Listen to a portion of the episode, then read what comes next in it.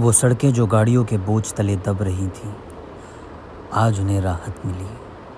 वो हवाएँ जो धुएँ से घुट रही थीं, आज उन्हें सुकून की सांस मिली। वो सन्नाटा जो शोर में गुम गया था, आज उसे बोलने की आवाज़ मिली। हम इतने लापरवाह कब हुए कि कुदरत को ही नज़रअंदाज किया। हम्म, आज पता चला कि उसकी लाठी जब पड़ती है तो वाकई में आवाज़ नहीं होती।